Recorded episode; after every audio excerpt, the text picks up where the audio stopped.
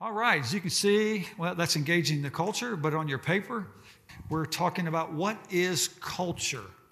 Okay? Um, man, there's, you know, I start putting some things together and, and I, I start, and it's like, man, I don't know if I really got enough to cover this, but that didn't happen on this one here. I mean, there's like over 40 slides. I don't even know if we're going to get through it tonight. And if we don't, that's okay. We're not going to rush through it. We'll take questions and we'll just pick it up next week wherever we, wherever we finish here. Um, just foundational ideas of what we're going to work through. But again, we need to know what culture is before we can affect it and before we can engage it. And so that's what we're going to talk about tonight. But culture happens when humans interact with the world. Right? Everybody participates in culture. Nobody gets a pass on it. Right? We're all there. We're all part of it. Some people even help create culture. Right? And others are simply changed by it. So you're either going to be a somebody that's going to influence culture, you're going to engage the culture, you're going to help change the culture, or you're going to be changed by the culture. The problem with being changed by the culture is, is you often don't even know that you're being changed. It's just incremental movements that just seem natural, they seem normal, right? They infiltrate the church like that. And we just don't notice it because it's just in small little steps. So you're either going to engage it, change it where you are, or you're going to be changed by the culture. There's no exceptions to that rule. Okay? So we have a, a new creation, a new culture. There's this, I'm going to read just a little bit to you. Let me give you, it's out of this house how now shall we live? But there's this prison in Quito, Ecuador. It's called the Garcia Moreno Prison. And uh, this guy, Jorge Crespo, man, he was a politician down in, in Ecuador. And, uh, but he was, a, he was a believer. And God was just kept prompting him and prompting him. He says, You know, what are you going to do with this faith of yours? What are you going to do with this belief of yours? And he was talking with his wife about it and all of this stuff. And he finally, or God kind of moved him to it, um, man, he, his goal, what God called him to, he was going to reform the criminal justice system in Ecuador and its prisons. Now, I don't know if you've ever been to a country like this the corruption is unbelievable. Right? We can look at our government and we can say, yeah, it's corrupt. We don't know what corrupt is until you get into these nations. I'll never forget, I was in, in Tegucigalpa, Honduras. I was on a mission trip, and we were some college students, and we were doing some work in a women's prison. These are the toughest women I've ever seen in my life and we're doing some construction work in there. And a general in the army pulls up and he's this one he's talking to us and he's got his whole entourage. And now keep in mind man tegucigalpa is like the third most dangerous city in the world. And i know that right? And i've seen what's going on. And this general is sitting there and he's just talking to me and, and we're going he says you don't have to worry. Your people are safe in my country and what's going through my mind is this is the third most dangerous city in the world. You cannot keep us safe. The corruption within just Honduras, it's off the charts. Ecuador's the same way.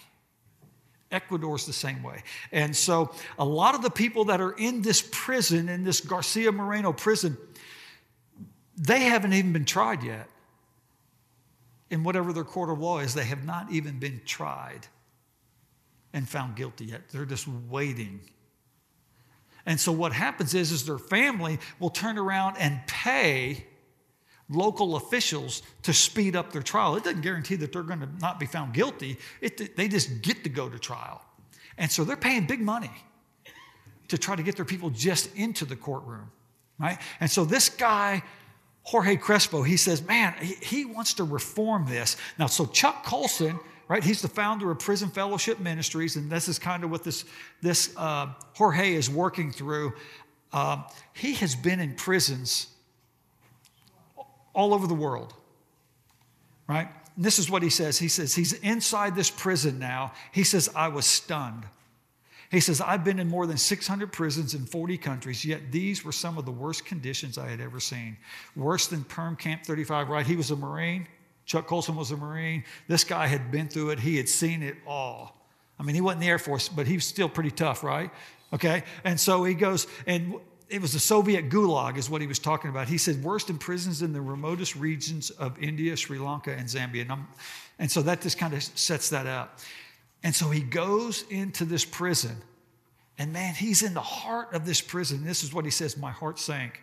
He said, Truly, this was a kingdom of evil, hell on earth. And this was the prison that this Jorge was, was working in. And this will be a longer section that I'm going to read, and I apologize because I just can't do it any better than what they're going to do. And so he, they're moving from this, this main part of the prison. It's again, it's just a hellhole, and they're they're moving them to another section of the prison where Jorge has been working with, with some of the prisoners. He says the holy silence held as the guards led us out of the yard and through heavy iron gates into another darkened corridor. Crespo told us that we were approaching the prison area that had been turned over to prison fellowship. We walked through a wide door and we were ushered into a huge triple tiered cell block. All at once, we stepped out of darkness and into a radiant burst of light. This is Pavilion C, Crespo said proudly with a wide smile. At the far end of the corridor was what looked like an altar with a huge cross silhouetted against a brightly painted concrete wall. Gathered in an open area before the altar were more than 200 inmates who rose up out of their seats, singing and applauding. Some were playing guitars, others were glowing with joy and enthusiasm. Within seconds, we were surrounded, and the prisoners began embracing us like long separated brothers. In Pavilion C, prison fellowship volunteers and inmate leaders provided rigorous instruction in Christian faith and character development to inmates who were brought out of the pavilions, which is that's the whole dark area that they just left, including the detainees pavilion. Uh, regular worship services were held by a variety of priests and ministers. This was a holy community, a church like none I have ever seen.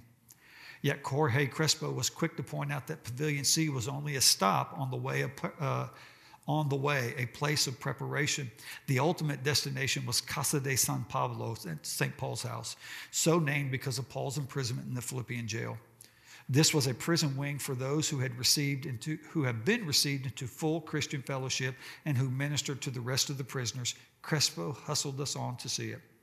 Like Pavilion C, Casa de San Pablo was spotlessly clean with the added beauty of tiled floors and separate dormitories furnished with wooden bunks made by inmates. Beneath a flight of stairs, the inmates had partitioned off a small prayer closet containing only a bench with a cross on it. Because of the low ceiling, the men had to stoop down upon entering the room, then remained on their knees inside. The prayer closet was in use all day. Pictures of Christ and other religious symbols were everywhere, and I momentarily forgot that we were in a prison. In fact, it wasn't called the prison, but the home. And it was populated not by prisoners, but by residents. The means by which the home came into being is nothing less than miraculous. When Crespo first approached the authorities about taking over uh, a wing of the prison, these facilities were considered unfit even by Garcia Moreno standards. The bright and airy main room where we now stood uh, Crespo told us was scarcely more than a cave, dark and unlit, shrouded with spider webs. Once he got the go, the go ahead, however, Christian inmates and an army of volunteers from local churches went to work with shovels and tools. Tradesmen volunteered their services, as did local contractors. Many churches raised money, and overseeing it all was the tall, imposing figure of Jorge Crespo, uh, the visionary who could see what others could not, a church inside a prison. It took several years of sweat and sacrificial labor and no end of Crespo's cajoling the officials, but eventually the vision became reality. Jorge Crespo changed the culture. One man just saw this the brutal effects that a corrupt government has, where humans aren't even treated as humans. And he saw them as image bearers of God. And his goal was to transform that.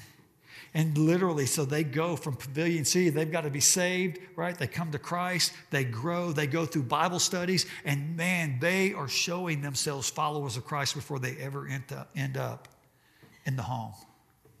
He changed the culture, he engaged the culture.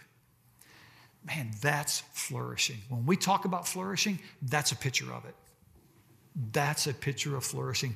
That is what we're called to do in some way, shape, or form. It may not be in prisons, it may not be in another country, but wherever God has us planted, He has put us there to engage the culture with the cause of Christ. And I just thought that was a beautiful picture of that as we see that. So, my faith, your faith, our faith, it's not just a personal faith. It is personal and it is intimate, but it's meant to be so much more. Right? It's a faith received from God with intended purposes of bringing transformation and renewal to not just us as individuals, but for us to bring transformation and renewal to the very culture we live in. That's what we're called to do. That's the cultural mandate. Um, a biblical worldview doesn't ignore culture or stand aloof from it. A biblical worldview transforms the culture. A biblical worldview not only understands God's story of creation, fall, redemption, and restoration, but lives it out in such a way to create a culture of redemption and restoration. Right? So often within the church, we talk about redemption, redemption, redemption. And it's the individual. And again, that's, that's a part of God's story, that's the grand story. But it's meant to be so much more than that. We can't just stop at redemption we have to move to restoration. So when we do this consistently for a sustained period, by the power of the Holy Spirit, we create a culture of flourishing. Again, there's no microwave. This, is, this takes time. This takes time to make this happen. This is the cultural commission. This is what we're called to in Genesis 1 26, 27, 28. This is what we're called to. So, can we change the culture? Should we even try? Proverbs 24 11 through 12 tells us, Deliver those who are being taken away to death and those who are staggering to slaughter. Oh, hold them back. If you say, See, we do not know this, does he not consider it who weighs the hearts and does not know it who keeps your soul? And will he not render to man according to his work? We are to engage the culture. Paul engaged the culture in Athens. Right? Acts chapter 17 says he was reasoning in the synagogues with the Jews and the God fearing Gentiles and in the marketplace every day with those who were present. And again, the thing about it is, man, when, you, when Paul talked with the Jews, man, he dropped scripture left and right. He was all over the place bringing scripture to bear. But he doesn't do that when he's talking with the Gentiles. He reasons with them, he brings biblical principles in, but he's not quoting scripture. Why is he not quoting scripture to the Gentiles? I'm sorry? They don't have the basis for it. They don't have the basis for it? Yeah. There's no understanding for them to even know what are you talking about, these Old Testament scriptures or these scriptures of the Word. They've got nothing that grounds them in that, that they can even understand what you're talking about. And well, they don't care. That, that is a part of it. They don't care, but they don't even know enough to care. I mean, that's really what it comes down to. And so Paul doesn't use scripture with that. Right? Kevin's a friend of mine. He's a pilot, and he can get in there and start talking about all this pilot stuff. And I'm just like, mm hmm. Yep. Yep. Thanks for sharing that. Is the plane going to leave the ground? Okay, that's all you need to tell me. Right? That's all you need to tell me. Right? I go to the doctor, and some people love, all right? As a nurse just came into the room, right? Some people just love talking about medical stuff, and they just get in, you know, and it, just all of these details. And I'm like, mm, stop. Just stop. Tell me what time to be there and when I need to be there. That's all I need to know right? And I work with some ladies in the bookstore and they just want to tell you just all of the details. I'm like, stop. No. Sick, I'll pray for you. God's got all that other stuff. I don't need to know those details. But here, right, Paul starts with where they're at. Paul starts with where they're at. He's talking on their terms. He's talking about their things. He's quoting their prophets or their poets. I'm sorry, he's quoting their poets. But eventually he's going to bring them to Christ. He starts with where they're at, not where he's at. Okay? We see Joseph engage the culture in Egypt. Jesus engaged the culture wherever he went. The apostles engaged the culture. Right? God wants us to engage the culture. It's not a privatized faith. It is personal and it is intimate, but we're meant to take it public, right? It's not just for the sake of the gospel. And again, so often we talk about it's the gospel, it's the gospel, it's the gospel. The gospel's the starting point. The gospel gets us on the road of creating flourishing within our culture. It's never less than the gospel, but it's always going to be more than the gospel. And we need to recognize that and we need to live that out. And it's not just, and it's always for the long term good of the community. It's always for the long term good of the community. Okay, questions? We good? All right. Jeremiah 29 7. Seek the welfare of the city where I have sent you into exile and pray to the Lord on its behalf, for in its welfare you have welfare. Again, that word welfare, it's the Hebrew word shalom. It's the Hebrew word shalom, and it's more than just peace. Shalom is peace, but it's talking about prosperity and fullness and vitality and completeness. Right? The Jews were in Babylon in exile when this verse, when Jeremiah gives them this verse. They're not in their home. They're in exile for 70 years, and God says, Seek the welfare of that city. Those that have brought you into exile, you seek their welfare. You pray for them. Right? And the other verses around this, man, build your houses, plant your gardens, right? See your children marry, flourishing. Engage the culture where you're at. This is what God called the Jews to, and He's calling us to that also. So, if God's word is the source of truth, we ought to influence culture by speaking His truth and living His truth wherever we go. Man, to bring about cultural change takes a long time. Takes a long time. My wife and I were talking about this um, this morning, actually, and I don't know if, if the name John uh, Dewey means anything to you. Um, but he was one of the, him and another guy, Horace Mann was the other guy. They were kind of the brainchild to the public education system back a long time ago. Back a long time ago. And even then, you had these socialist, neo Marxist ideas that were even being infiltrating the education system at that point in time. And um, it's a long march through academia.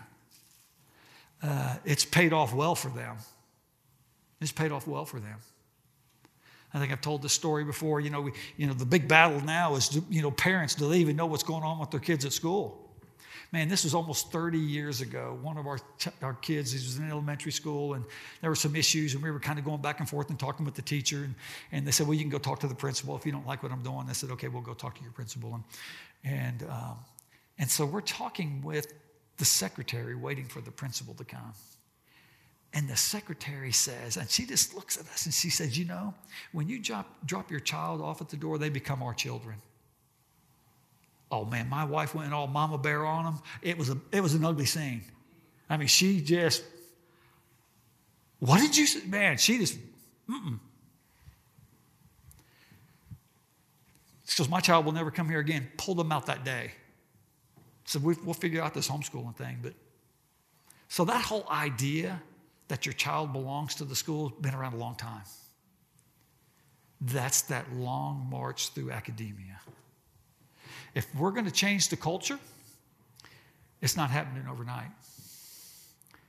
We have to be consistent and persistent as we play the long game.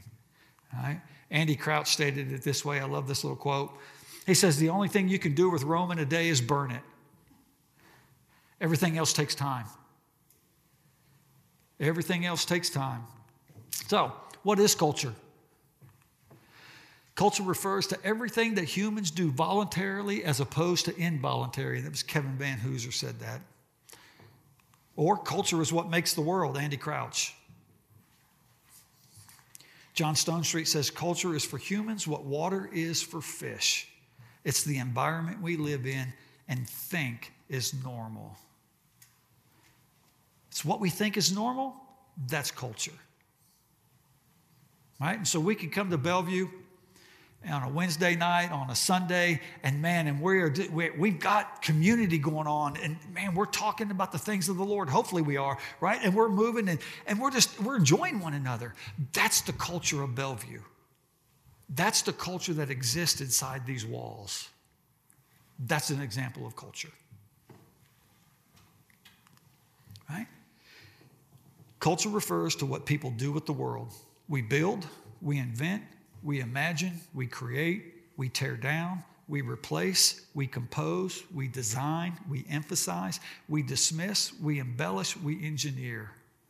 That's what we do with culture. Remember when I was talking about the wheat to bread? What God created, He created everything with potential.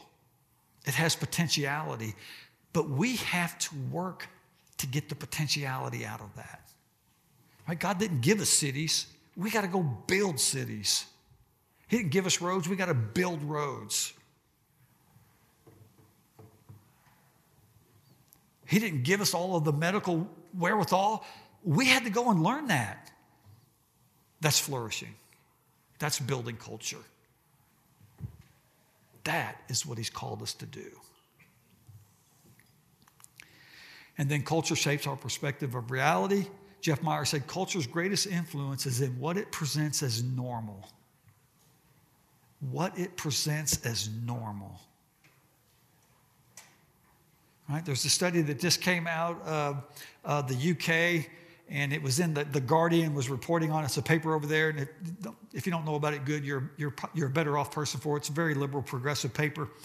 And so, but they were talking about if you were to look at the culture of England just 40 years ago, you wouldn't even, people today would not know how to live in that culture.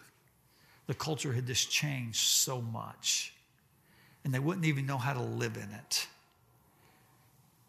Because what's today is what seems normal. And so when you are watching God forbid if you watch the Barbie movie or any commercials or anything like that. And what they present in there, right? What they present in there as normal, that's the narrative that they're trying to drive. And then what they put in there as, oh, that's an aberration. Oh, mm, you don't want to do that. It's what they present as normal, is what your culture is. And so when you watch commercials and you, you got gay marriage going on or whatever the case is, they're presenting that as normal. They don't explain it, they don't justify it, they don't even talk about it. This is part of the commercial, it's part of the movie. It's what they present as normal. Right? And so when we go have discussions outside of these walls, and people get dazed and confused, it's because, like, okay, you're talking about something that's not normal, at least in their worldview.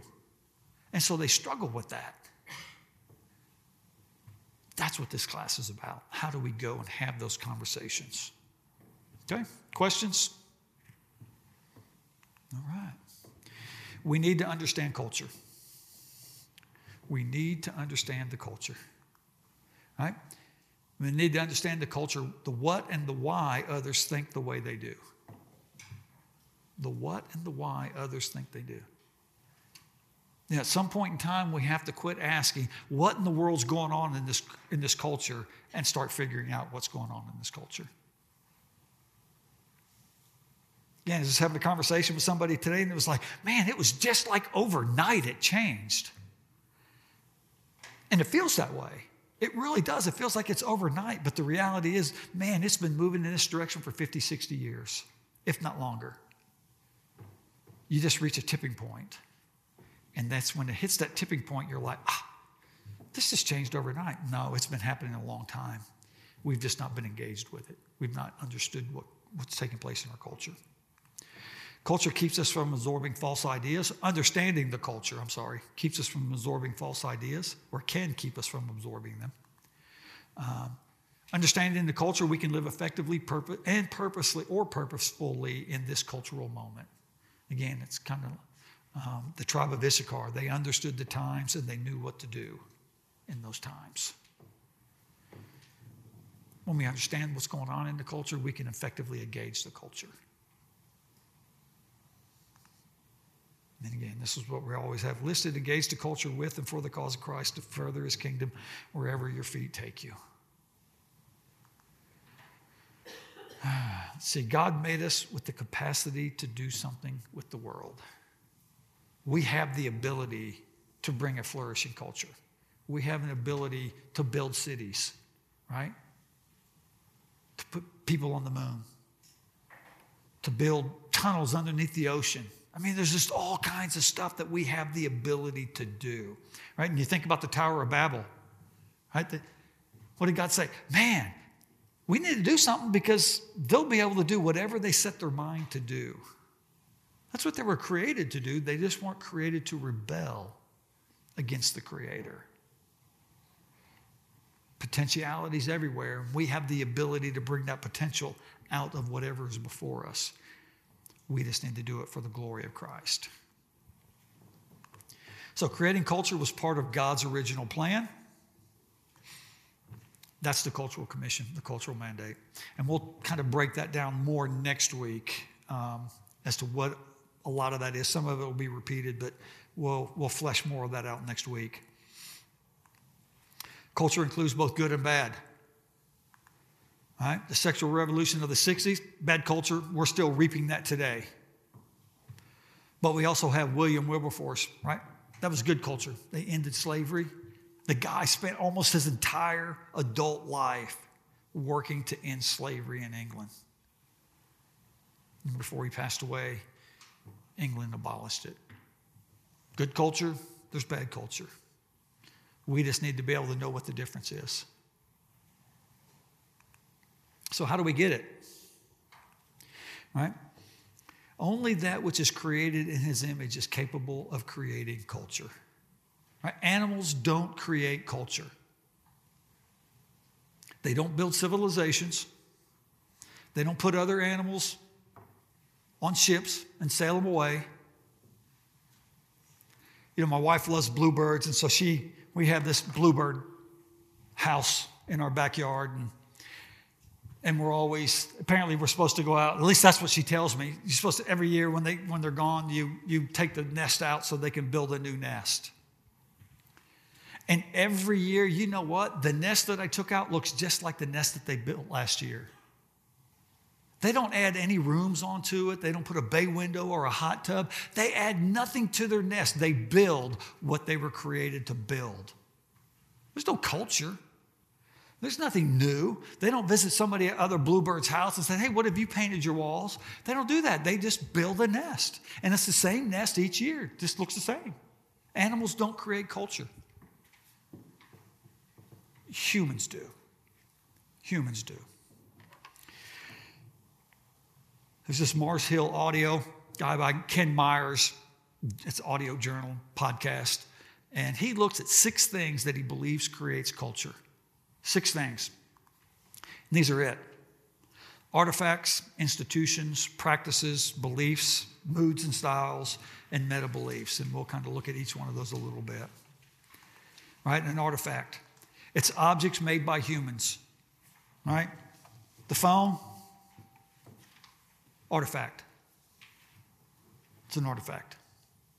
Laptop, artifact. Right? Some artifacts have little to no impact on the culture. Right? Anybody remember this? If you don't, don't worry, you're a better person for it. Right? The chia head. I used to laugh at it. Now I'm like, man, I wish I could I could get a little of that. Right? Chia head didn't change culture. Probably didn't even make much money. A few jokes. It just didn't change the culture. Right? Other objects that have been brought about, they changed the culture. The Gutenberg press, the automobile. I mean, you just think about the Gutenberg press. Man, it came about the only way that you would get a Bible is you would have to pay somebody, which means you had to have a lot of money, a scribe, to write out the Bible for you. That's how you got it. So only the wealthiest people would even have a Bible. Man, the Gutenberg press changed that. It made the, you know, I, I say you could mass produce the Bible, and that just sounds kind of funny coming out of the Gutenberg press, but consider the handwriting it was. And so the, when you can mass produce something, the price comes down, right? And it makes it more affordable for more people to read it. And it, at the same time, right, this is where you got Calvin's 99 Thesis. You got these things that are taking place, and it changed the world the Gutenberg press. And again, the automobile, how we get around, you don't have to use horses anymore. It doesn't take you weeks. You can get there in days or day. How about digital technology, artifact? Texting, iPhone, drones, artificial intelligence.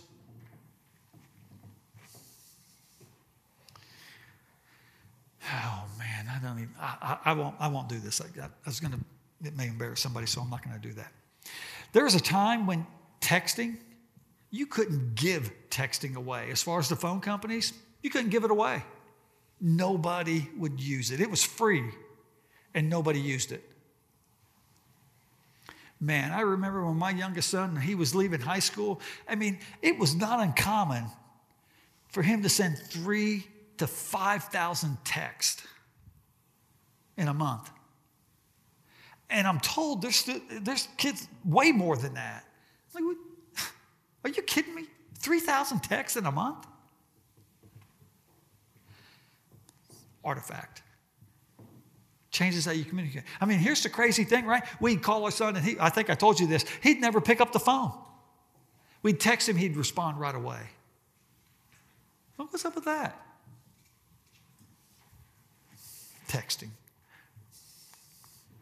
And you know what? I don't send 3,000 texts a month, but I send a lot. Right? Because we send a text because we don't want to talk with the person. It's just easier to say, yep, no. Give them a room number. Artifact. So, institutions. Institutions are organizations that preserve or promote cultural features. Right? These are a few institutions schools, sport leagues, sports leagues, government, professional organizations, you know, the American Medical Association, the American Psychological uh, Lawyers. You got all of these professional organizations. Those are institutions. Those are institutions. Right? Institutions we connect with will determine how we think and talk. And I'm going to come back and we're going to deal with these institutions a little bit more when I get to the end um, of, these, of these six things. But um, again, institutions, they can consider who our heroes are or what's fashionable. Now, you talk with a lot of young people and their sports. Sports people are their heroes. Right? Give me a good author, that would be my hero, right? Francis Schaeffer, my hero. C.S. Lewis, right? These are people that I, man, I admire them. I love what they write. Um, so again, what's your institution? And then we have practices. It's any traditional activity or observance by which people express the values of certain cultures. And so we can see that in holidays, weddings, funerals, bar mitzvahs, and the list can go on and on and on. Um, these are practices.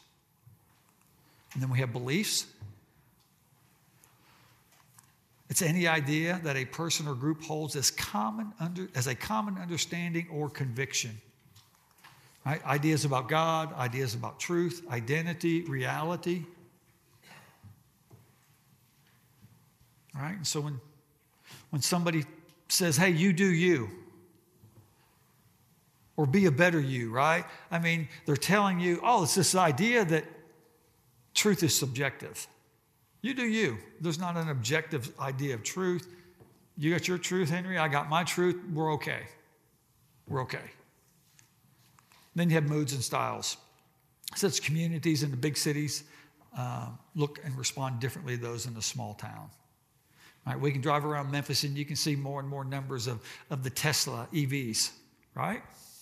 You go into a farming community, you're not going to see many Teslas.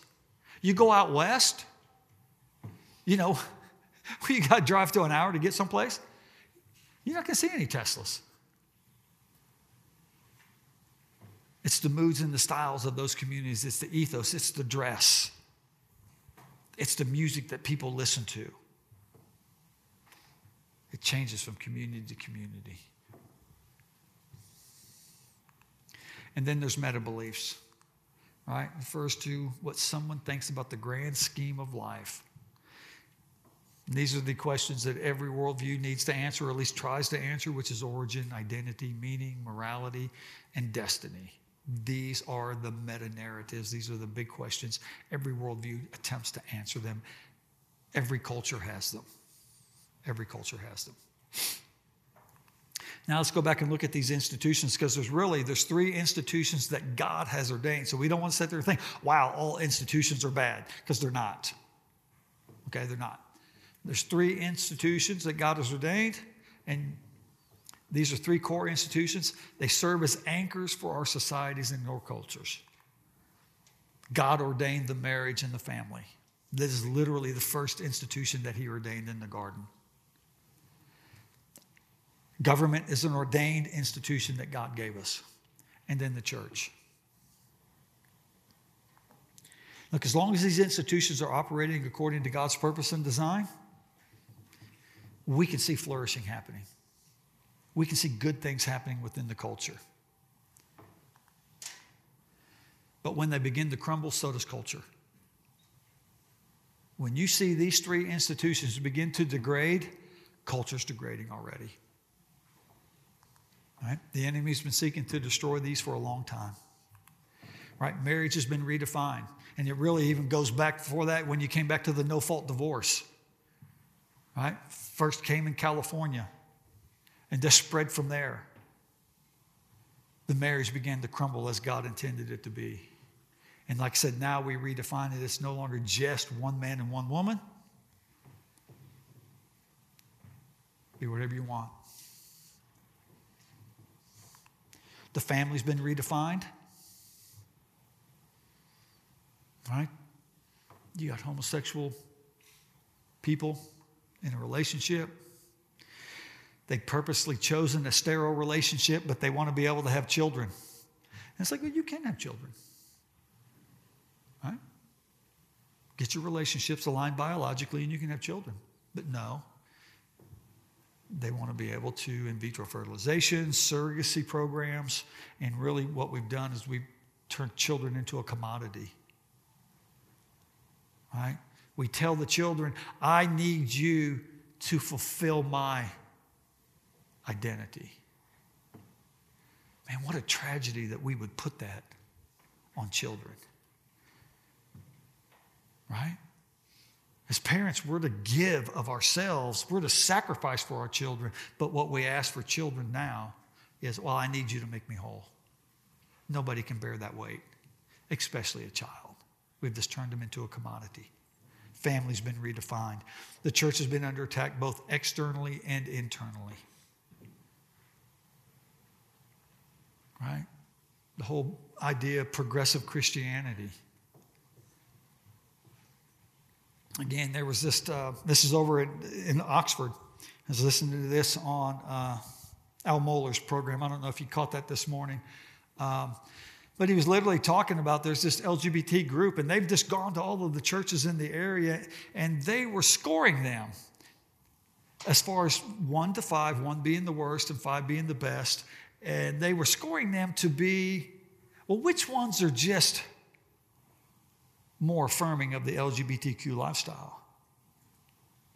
And so the ones were the ones that, you know, they marriage is one man, one woman. There's two sexes, male and female. You know, crazy biblical stuff. And they got a one. And they got the big, you know, they they got the red light because they were following red, yellow, green also, just just to warn all the people so that they would know. And so, but it wasn't enough that they were just, they would sit there and they would post. You know, they said in the thing, he says, we're, we're researching and we're taking names. We're taking names. And they'd list the churches and the pastors and everything that were ones and that were twos. And, and basically, a five was somebody that just fully affirmed the LGBTQ lifestyle. Which, interestingly enough, that's not a church, right? It's not even a church. And I was sharing in a class this morning, you know, there was, there was a group of people that took names in the past. And they made a big deal about it. It was called Nazi Germany. Man, if you were a Jewish sympathizer and they had your name, you weren't long for the world. Usually you get shipped off on a train and you'd never show up again. And that, and so we got churches that will turn around and fly. You can go to Boston and you can find churches there and they'll have their, their, their rainbow flag and their BLM flag. That's not a church. It's just another organization. It's not, but it's not a church. When these three institutions crumble, right? The whole culture crumbles. It won't survive. And then the government has ceased to fulfill its role. So, what's the church's response to all of this?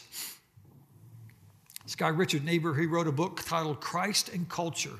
And he gives us five responses, in the, at least that the churches have done in the past. Okay? And we're going to look at these today or tonight Right? So there's these five approaches, and within each approach, there's, there's some truth that's bound up in them. But as we work through it, I want you to think about how does this approach align with the cultural mandate or the cultural commission? How does it align with the cultural commission? Okay? So the first one is Christ against culture. Christ against culture. Right? Those who follow this approach do so because they believe the world is the region of darkness into which the citizens of the kingdom of light must not enter. You don't want to go in that prison. It's this darkness. Those people are done. Thank God Jorge Crispo did not see it that way. Right? Groups that adhere to Christ against the culture the Mennonites, the Amish, Quakers, the monks, monasteries, the Essene community that gave us the Dead Sea Scrolls, right? And we see good that can come out of these communities. Again, I just think about the monks during the Roman, at the, the height of the Roman civilization. Man, these Christian, what we now call monks, man, they literally just pulled out of the whole society. They just separated from themselves and, and they got in their monasteries and they continued to read and pray and study and farm and build and do all the things that are necessary for life. And they kept themselves isolated from the community. Right? But then Rome fell. Literally, it was just a collapse, that there was no structure, there was no government, there was no source of help, there was nothing. It was just literally in shambles. The monks were able to fill that gap that the government could no long, was no longer there to fill. And so they started schools and they were teaching the people how to grow their food. And they were coming back in and they were restoring a culture that had been just effective for so long. That's good. The problem with that is, is as you go on and you go through the fifth, the sixth, the seventh centuries, right? It becomes the Roman Catholic Church and it becomes just as corrupt as Rome was. Where you could buy condolences and, and again, it started, it was a good thing. It just, it didn't end well. And so Christ against culture has some benefits. It has some benefits to that. You know, I, I, just wrote this down. It's, you know, Christ against culture says, I'm going to the mountain and I'm not coming down. I say that about every other week. I'm done. I'm heading to the mountain. I'm, I'm, I'm out of here. Right? It's called the Benedict option. God just won't let me go to. It keeps convicting me and says, "No, you can't go." The Benedict option. They don't want or they're not willing to be in the culture. Okay? Then there's Christ of culture. Those who follow this approach see Jesus as Messiah of a particular culture. Right? They, they see that, right, Israel is no longer God's chosen people. America has become that. It's called replacement theology. Just in case you wonder, that's heresy. That's heresy. I mean, there's so many things that are wrong with that idea alone. Um, I don't even have time to break it down for it tonight. Replacement theology is not a biblical idea. But Christ against culture, their intentions may be good, but the end results have been harmful. Right? We can see that with apartheid in South Africa, and I believe Christian nationalism is moving in that direction also. Yeah, Henry. No, okay.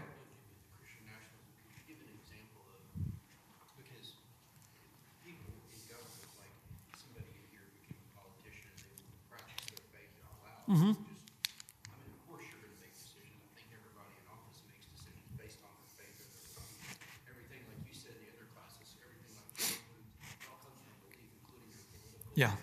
Voting. With that said, what would a difference be in someone being in government, living out their faith, Christian nationalism? Because if you're, you know, if you applied the Ten Commandments, it'd be a better society. No, not worse. Granted, granted, I mean, there's Christian principles that if they're applied, they would be good. And some of this depends on how you define Christian nationalism. Okay. And so some, if it goes back to, like I said, I was just on a webinar last night and we were kind of looking at this. And this and the, and the guy that was, I'm not saying he was for Christian nationalism, but he was, he was just kind of making this case. And he was, he says, you know, I think, um, anyway, sports leagues. He said, I think communities should pass laws that you can't play any sports games, kids' sports games, before 2 o'clock on Sundays. And I'm like, you know, that's the parent's job. And we don't want to, as a parent, we should not abdicate our roles to the government or anybody else for that matter. They're my kids. If I don't want my kid playing in a baseball game on Sunday before 2 o'clock, then they don't. And literally, I had a son, he played travel ball. Oh my gosh. We loved it, we hated it. We just told the coach, I says, we go to church on Sunday.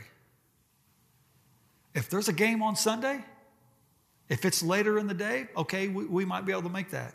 If you got a nine o'clock game on Sunday, he's not going to be there. Is that going to be a problem? Well, I don't like it. That's not what I asked.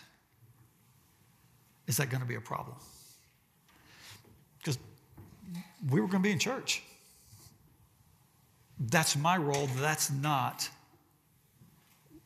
the local government's role. Now, there are some things that we could turn around and say, you know what, pornography. We should pass laws to do something about pornography because it affects the whole culture and it's, it's defective and it's corruptive. But so what we do is if we end up taking and we're trying to create a theocracy, right? That's how some would define Christian nationalism. That's not what God's called us to do. He's called us to live out our faith, right? But under a Christian nationalism, depending on how you define it, it comes down no, we're passing these laws and you have to follow them.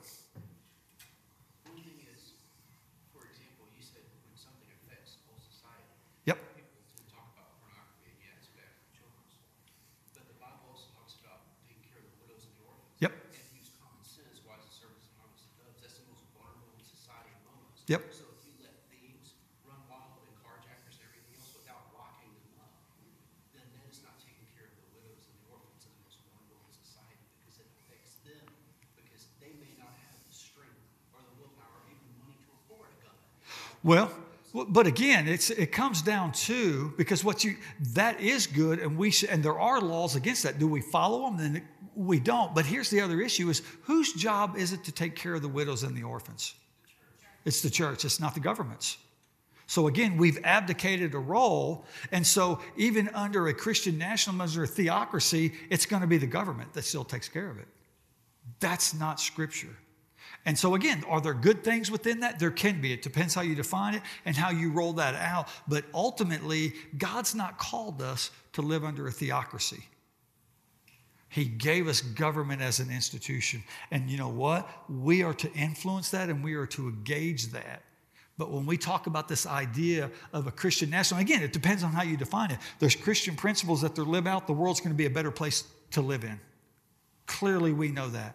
If we keep going down the road we are, secularism, postmodernism, the world is not a good place to live in. We, we, can, we know that, right?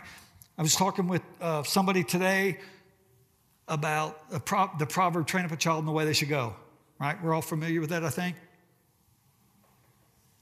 He says, What do you think about that? I think it's a principle, it's not a promise.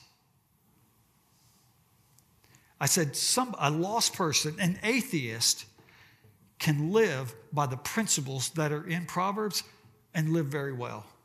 Live a good moral life, live a successful life. We would think, man, they are, they're there. They don't know Christ and they're not going to heaven. But you can live by those principles and they're good for individuals and for families and societies. But what we can't do is force that on other people. We can't force that on other people. And ultimately, if we're looking at Christian nationalism as a theocracy where they're going to pass these laws, we're forcing that on other people.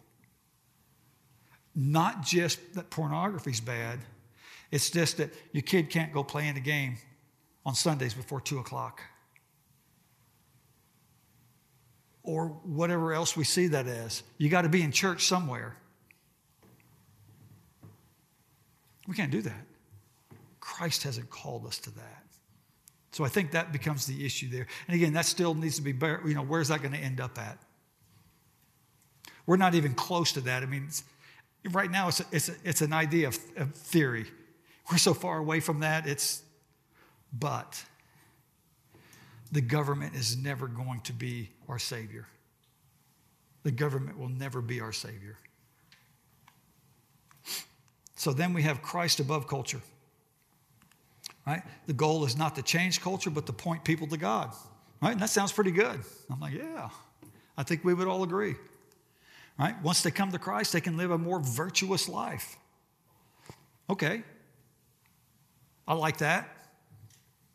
I know the life that I lived before I knew Jesus and the life that I live today are diametrically opposed. That's a good thing. That's a good thing for me for my marriage, for my family, for my community, that I am no longer living the way that I used to live. That's a good thing. The benefits is we keep our eyes on heaven and the eternal aspect. The negatives, right? Christians can end up working with non Christians to grow a good society, right? We're talking about moralistic therapeutic deism, which is like, okay, I, I want God to make me good. I just don't want Him to control all of my life. Right? That's what that is. And so, as long as we can get a good society going where it's beneficial for most people, then we can work together.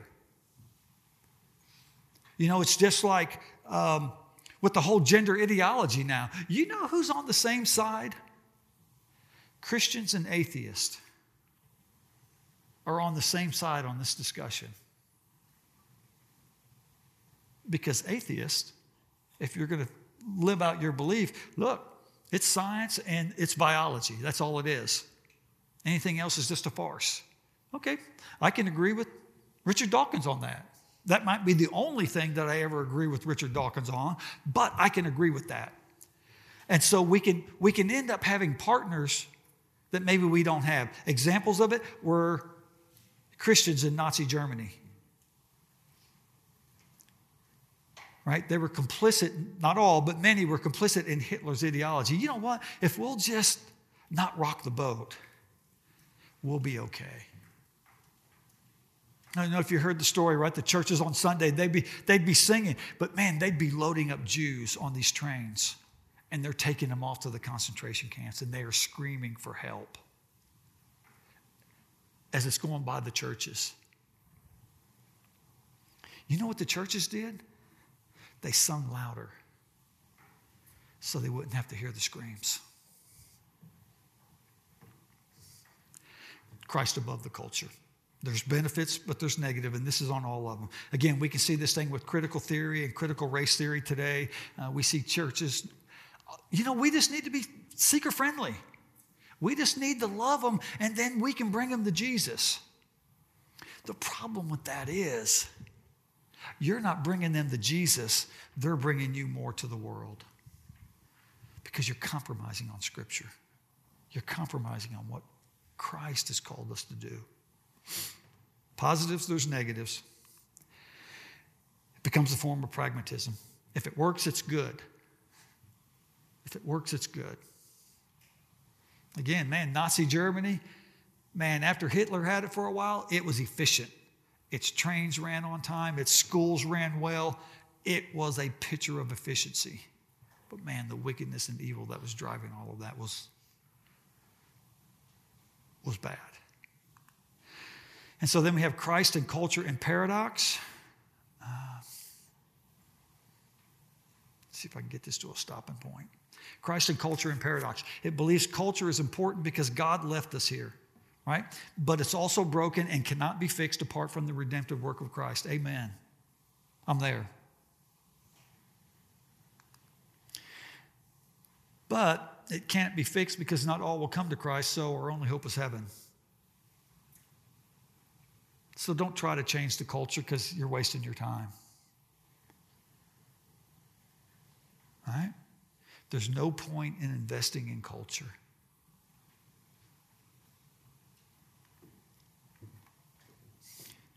Christ has not called us to win the battle. He's not called us to claim the victory. He's called us to be faithful with what He's put before us today. Again, we, we don't save anybody, right? That's the work of the Holy Spirit. Only the Holy Spirit drawing people to Christ, God saves them. The victory's His, the battle's His. We just need to be faithful with what He put. Win, lose, or draw doesn't make any difference to us. Are we going to be faithful with what Christ has put before us today? I tell you, this is just a neat story. Just happened today. Just getting in the car, I was coming into uh, the church, and uh, this man, I was just like, you know, God, the victory's yours, it's not mine. Whatever you have for me today, let me walk in faithfulness, but let me see your victories. And that was, I was just praying that on the way to work. And so my wife calls me, and this is a friend of hers, and she says, You're not going to believe what happened. And I'm like, Man, tell me, I need it. And she says, Her son, and she said her son's name, this lady's son, and he said, he called his parents up and he said, I need to have a, can we have dinner on Wednesday night? And they're like, uh, yeah, sure. You, you know, as a parent, oh my gosh, this is bad, right? That's what's going through your mind as a parent, at least most of us.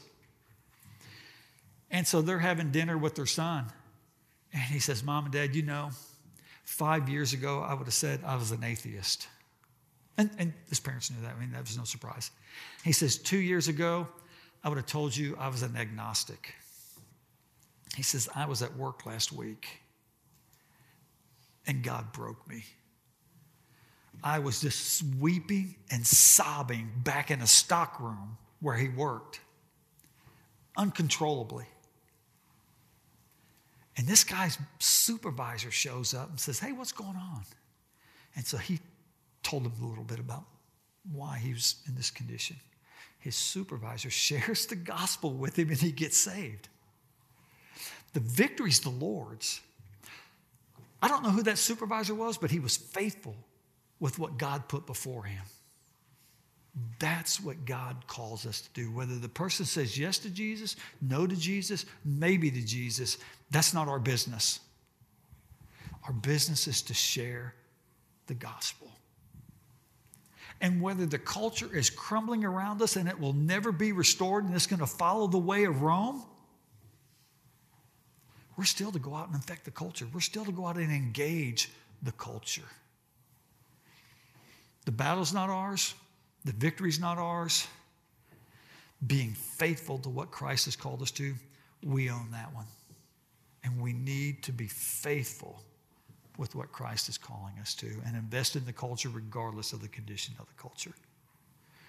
Questions? Problems? Concerns? We're going to stop on that note there. We will come back and do Christ a transformer of culture. We'll start there and then we'll kind of move into the whole cultural commission, cultural mandate next week. And ho- hopefully that one won't be this long, um, or maybe it is. Let me close this in prayer. Blessed Father, Lord, we do just thank you that the battle is yours, the victory is yours. And in the, we know you win. Uh, Lord, we don't see things as you do. Uh, we certainly don't walk in obedience always. I pray that you'd forgive us for that. But Lord, we want to see you moving and working in our lives individually, in our marriages, in our families, in our communities, in our churches. Uh, Lord, the battle's yours, the victory's yours. I pray that we'd be filled with the Spirit of God and we'd be faithful with all that you put before us this week. Uh, Lord, and let us do it for your glory. Let us go out and create a culture of flourishing that is good for all. I pray your blessings upon each person here, Lord. Guide them and direct them. Be their strong tower and their everlasting refuge. And it's in your glorious name we ask these things, Lord Jesus. Amen.